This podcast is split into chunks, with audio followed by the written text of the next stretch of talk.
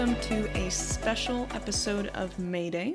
I'm your host, Caroline Miller, and today we are discussing everything we know so far about China Eastern Airlines Flight 5735. Now, I know I'm a little late to the party on this flight, but I figure that if I missed this news, it's possible that some of you guys out there may have missed it as well. For weeks, the cause of the crash was a mystery, but the pieces are now starting to come together to form a clearer picture of what brought down that Boeing 737 and killed over 100 people. Since this is a developing story, and the National Transportation Safety Board and the Civil Aviation Administration of China is still continuing their investigation, today's episode is going to just be a deep dive into what we know so far maybe making a few theories, maybe spitballing a little bit, maybe saying something that's wrong and I'll find out it's wrong in the future and then apologize later. Who knows? But it's gonna be just me and you, no guests today. So grab your favorite cup of tea, your favorite cookie, and settle back into a nice cozy chair and let's dive in. On March 21st, 2022, China Eastern Airlines Flight 5735 sat on the runway at Kunming Changshui International Airport with a seemingly normal flight ahead of it. The Boeing 737 89P, part of the next generation Boeing fleet, was a visually stunning aircraft compared to the planes I think of as an American, because American planes are usually with the exception of Southwest, they're just kind of like gray and dark blue and maybe a muted red if you're lucky. But this aircraft is fun. This seven year old aircraft was adorned with beautiful depictions of colorful birds and feathers, and they just popped against the traditional white base. I think a lot of the China Eastern Fleet looks like this, but I just wanted to make a moment to point out how beautiful the plane was because I just appreciate those details and I need something positive to hang on to before we talk about something super duper fucking sad.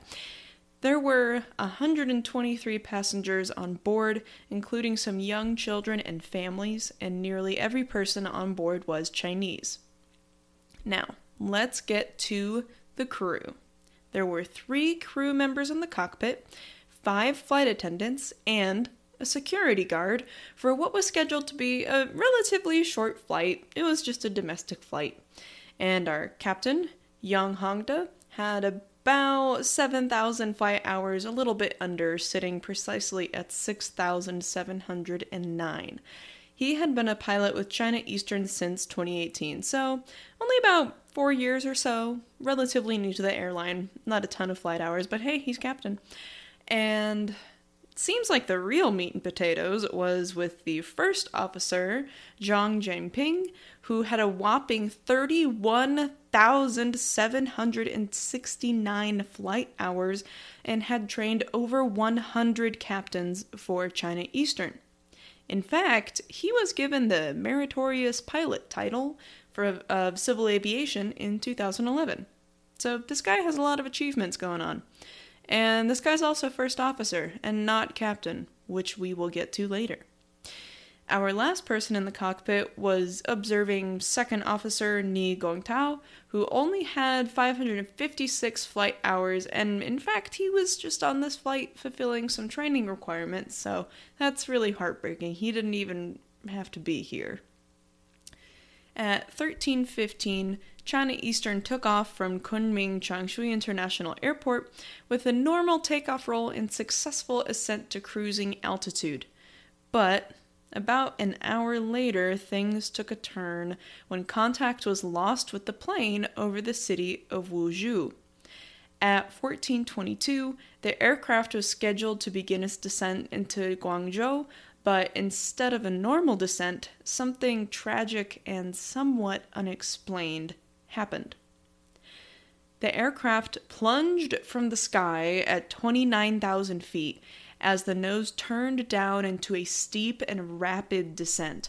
There was a brief moment of respite at 7,400 feet where the plane came out of the descent and leveled off, even climbing back up by over a thousand feet, back to around 8,600 feet. And, you know, this almost seemed as if there was a technical malfunction that was corrected by the crew. And I imagine a lot of the very scared passengers were relieved at this point, thinking that the danger was over and they would hear a PA announcement any second that would say, Sorry about that, we're going to land soon. And this event will become important to our discussion later. But after only a moment, the plane plunged again towards the earth, sinking as fast as 31,000 feet per minute. And less than 120 seconds after the nightmare began, it ended. China Eastern Airlines crashed into the mountains of Tang County, killing everyone on board and leaving behind a fiery crater full of bodies, wreckage, and personal belongings of the dead. China Eastern Airlines had not had a crash in nearly 20 years since the crash of Flight 5210 in 2004 when ground crew negligence caused the aircraft to completely ice over and fall from the sky. But now, China Eastern 5735 took the title for deadliest crash in the airline's history. And it's worth pointing out here that China Eastern has a very good safety record. China Eastern has a much better safety record than a lot of the airlines out there. So it's not as if this is yet another bad chapter in China Eastern's history, like it would be if we were talking about, I don't know, you know, American Airlines, for example. No, this is unusual for China Eastern. They have not had a crash in basically a lifetime.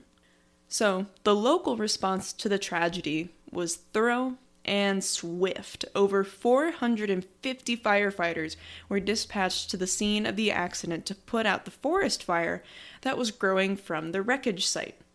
After nearly five hours, the fire was extinguished, which, now that I say that, it's actually quite fast considering that there was literal jet fuel on fire in a forest and they put everything out in five hours. Now, once it was extinguished, the rescue crews had the chance to look for survivors. However, the chances of survival soon proved to be about zero.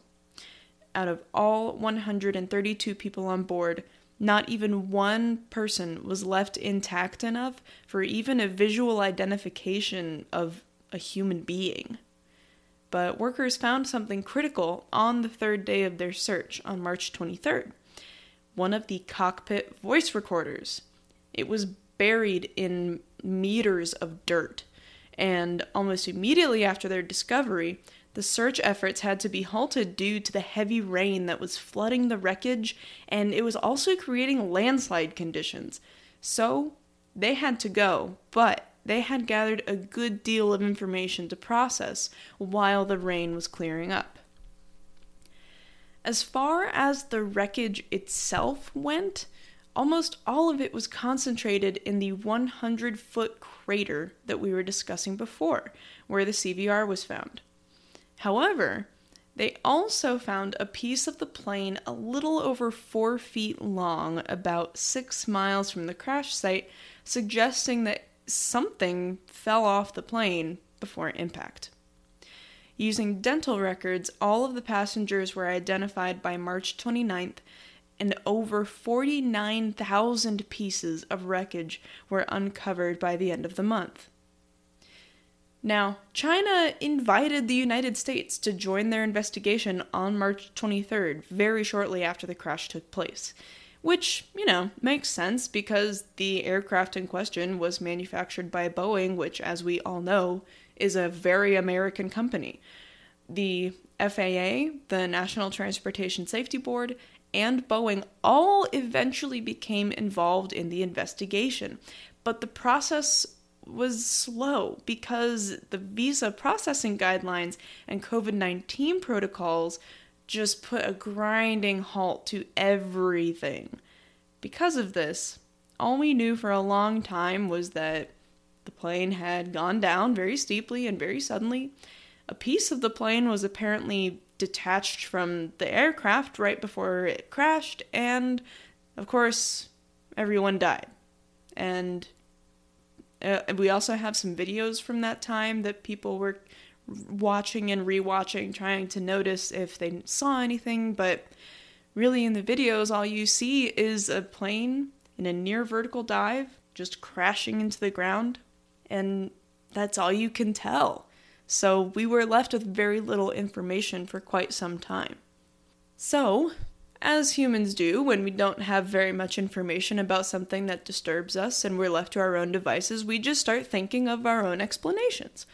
A lot of people looked at Boeing at first with an eyebrow in the air because this aircraft was not only a Boeing aircraft, but it was relatively new. It was manufactured in 2015 and it was a part of the Next Generation series and a significant portion of the global population had just watched the documentary Downfall, the case against Boeing, on Netflix just a few weeks before this crash.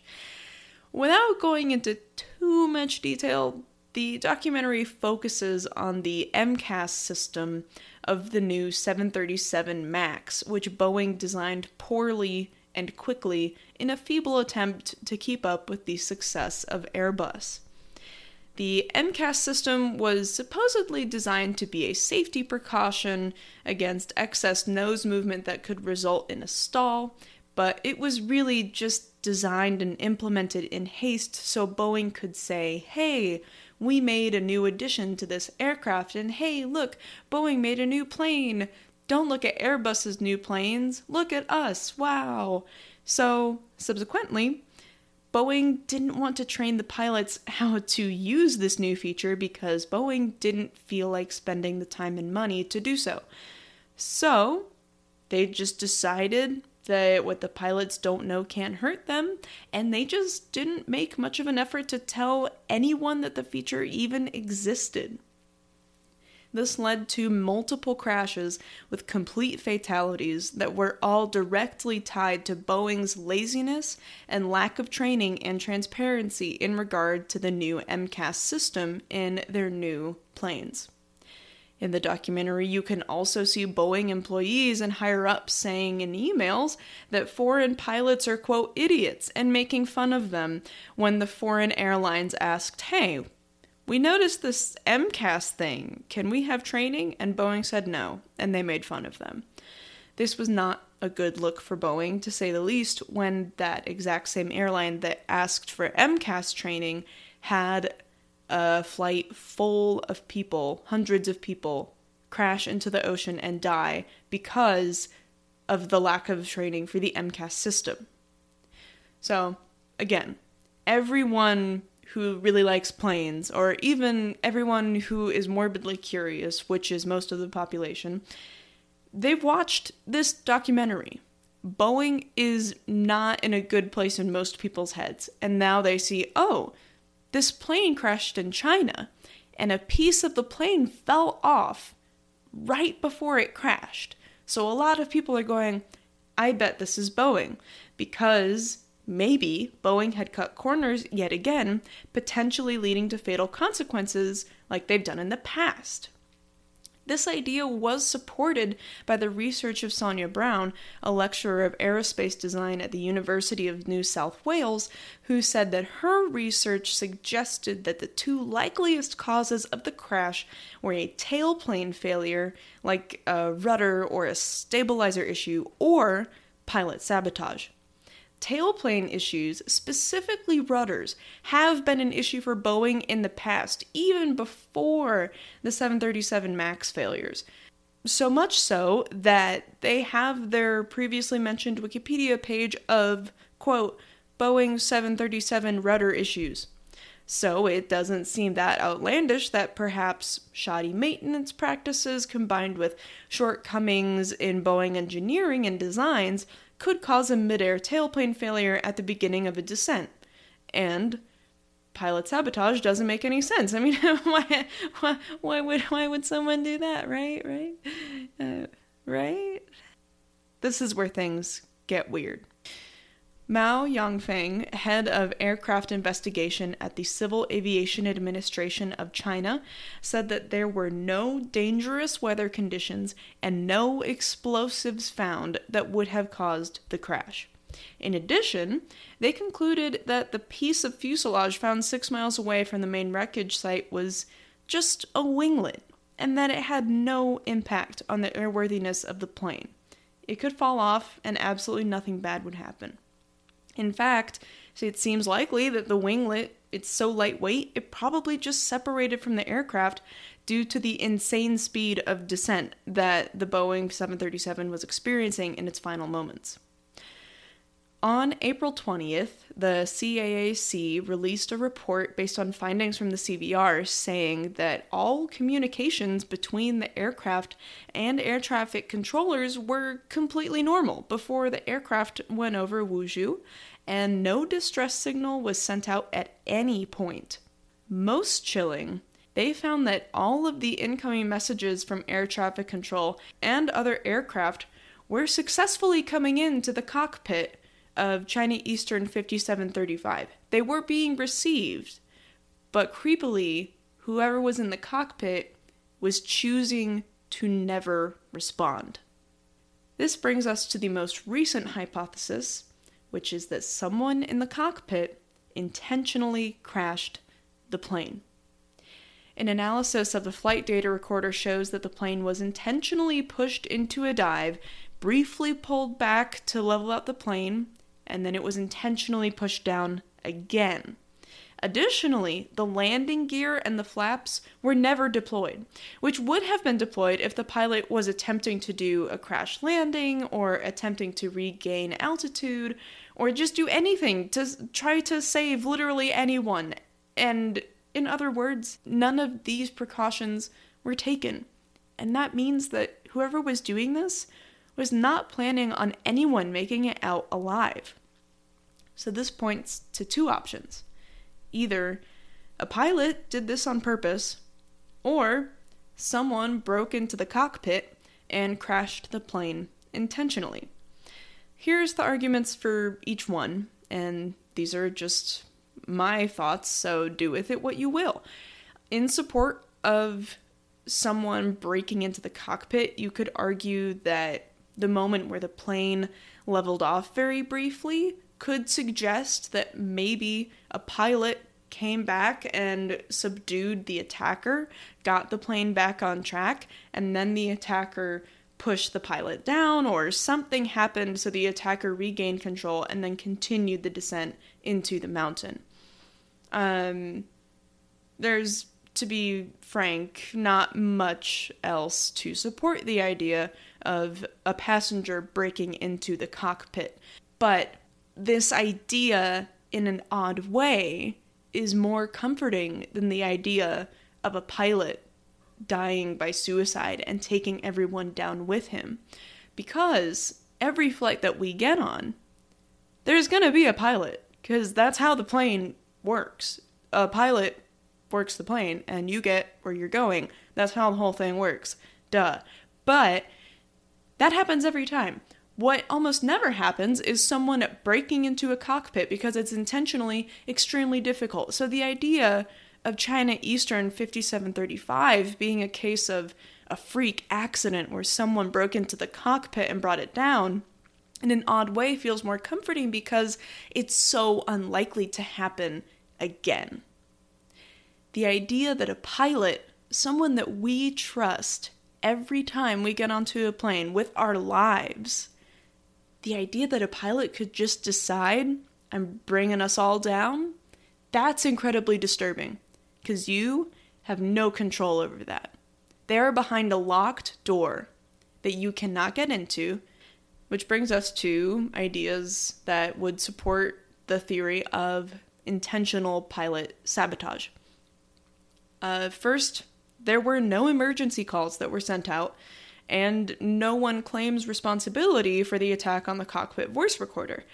This is this is very dissimilar to 9/11 where if you have listened to the CVRs of 9/11 those flights, when the hijackers came into the cockpit, they were loud, there was obvious fighting, there was a lot of talking on both sides, and it was very clear okay, someone has broken into the cockpit, and this is a very bad situation, and we know what's happening. Now, in here, there's just nothing. There's no sound, there's no emergency calls, there's no struggle. And speaking of struggling, it's extremely difficult to break into a cockpit for many reasons. The door itself, you can't just open it as a passenger. You can't just waltz up and go zoop. Like you have to have some sort of clearance or special permission to enter the cockpit. You can't just waltz up and open the door, of course. And also, remember, there were five flight attendants who are trained to subdue your ass if you try to get into the cockpit.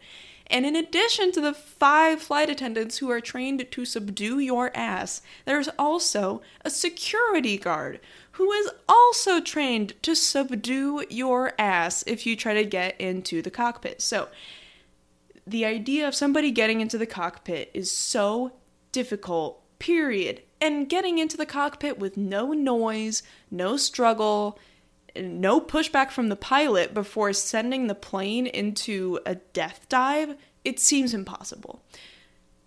And most importantly, one of the primary factors that could be the reason why this happened is that, remember, Zhang Jianping, the very decorated, highly accomplished pilot, he was not a captain. He was a first officer and this was this was new. He had been demoted from captain. And so now he was sitting junior to someone who had literally less than 20% of his flight experience on that flight. And he may have just snapped and said, Well, gave my life to this airline. They're going to treat me like this, and I'll just kill everyone and myself, which is a completely evil, sick, and twisted thing to do. And there needs to be more done in the world of aviation to check in on pilots psychologically before they go on a flight. Like the Germanwings flight, where again, a young pilot locked everybody out and he intentionally crashed the plane into a mountain, killing everyone on board, including a large group of children who were on a school trip. His psychiatrist, the murderous pilot's psychiatrist, told him, You are not fit to fly. But that pilot was given the responsibility of telling Germanwings, Hey, I can't fly because I think I'm going to kill people. And of course, he didn't tell Germanwings that, because why would you make that the responsibility of the homicidal person? They're never going to snitch on themselves. Just like here, you need to check to see if pilots are okay. Because this is it's unacceptable. You can't have murder suicide on this scale. You have to check your pilots to make sure that they're stable.